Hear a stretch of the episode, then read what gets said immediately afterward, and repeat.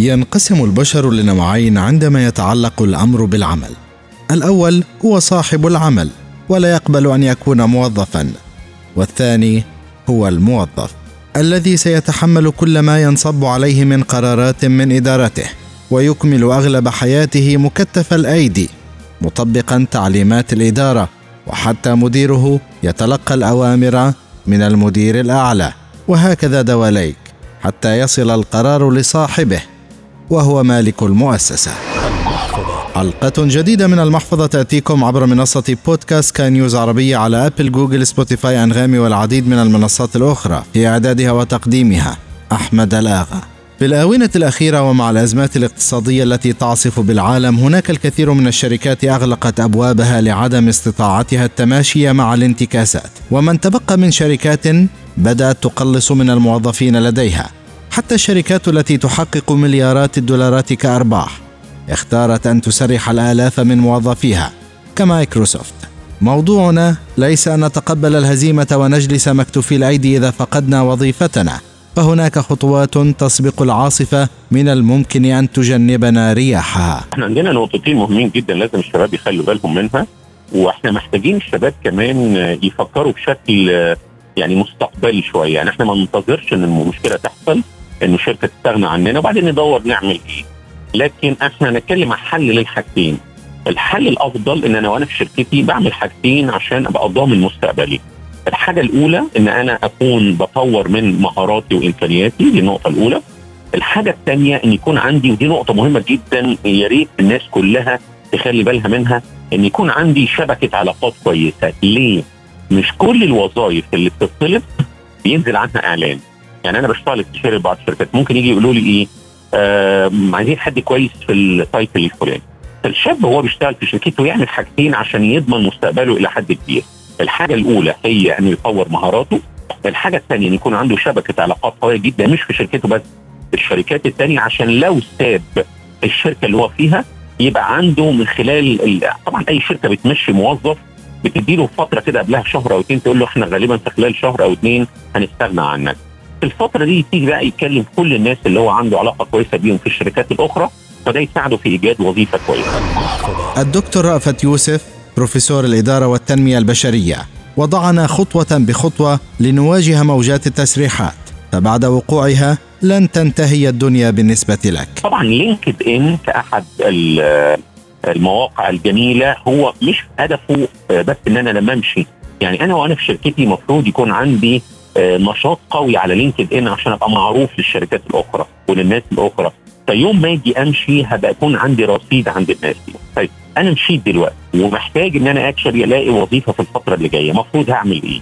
الحاجة الأولى لازم نخلي بالنا من حاجة صغيرة. أشوف الفترة اللي جاية إيه الوظائف اللي السوق هيبقى طالبها كويس؟ لأنه طبعا مع التقدم الزمن والتكنولوجي في وظائف بتندثر وفي وظائف بتظهر. بالنسبة للوظائف التي سيكون لها نصيب الأسد في السنوات القليلة القادمة أجملها الدكتور رأفت يوسف والأهم منها تتعلق بالإنترنت. كان بيزنس إنسايدر عامل report جميل جدا على القصة دي. آه قال إيه أكثر 30 وظيفة في الفترة اللي جاية هتظهر؟ وفي وظائف في ال 10 سنين اللي جاية. أكثر 30 وظيفة هتظهر في الفترة ال 10 سنين اللي جاية. تلاقي معظمهم إيه؟ technology و business technology و business ممكن تيجي تسألني طب الوظائف التقليدية طبيب صيدلي مش عارف تمريض في حاجات معينة في حاجات معينة حاجات معينة هيبقى عليها طلب وحاجات إلى حد ما يعني مثلا حاجة زي العلاج الطبيعي دي من الحاجات اللي هيبقى عليها طلب أكثر الأسنان لكن في وظائف تقليدية زي البطنة والجراحة الكلام زي كده ال 10 سنين اللي جاي مش هيبقى فيه طلب عالي.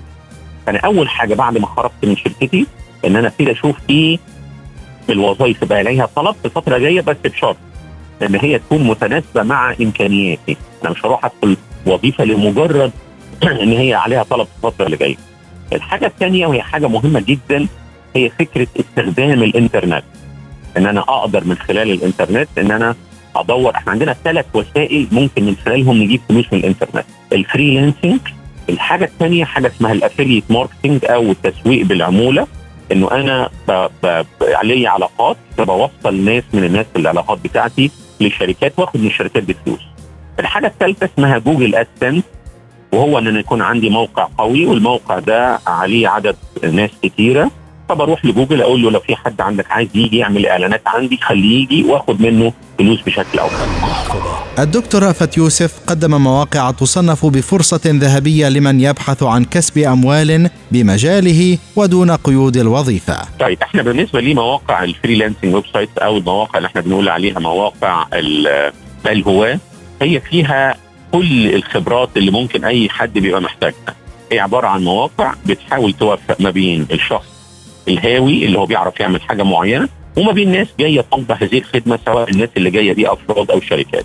عندنا freelancing عندنا Fiverr عندنا خمسات عندنا مستقل عندنا ProFinder عندنا PeoplePerHour أنا بدخل عليها أنا كشخص عايز ألاقي شغل أشوف. طيب إيه الحاجات اللي موجودة هنا؟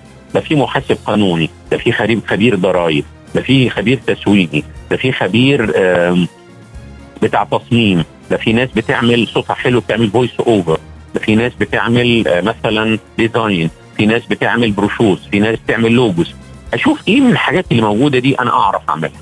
وابتدي أعمل بعض الشغل وأحطه ك samples أو كعينة عشان يجي شركة أو فرد يشوف يلاقي شغل كويس يروح باعت لي يقول لي اعمل لي الحاجة الفلانية.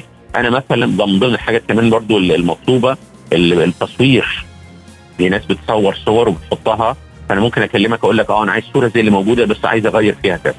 فدي أحد الحاجات الأساسية اللي ممكن تجيب فلوس كويسة جدا. يعني في ولد على أعتقد مصري أو سعودي مش فاكر جنسيته إيه على Upwork أحد ال websites بياخد الساعة بتاعته ب 400 دولار. في النهاية أنت أدرى فقرارك بين يديك.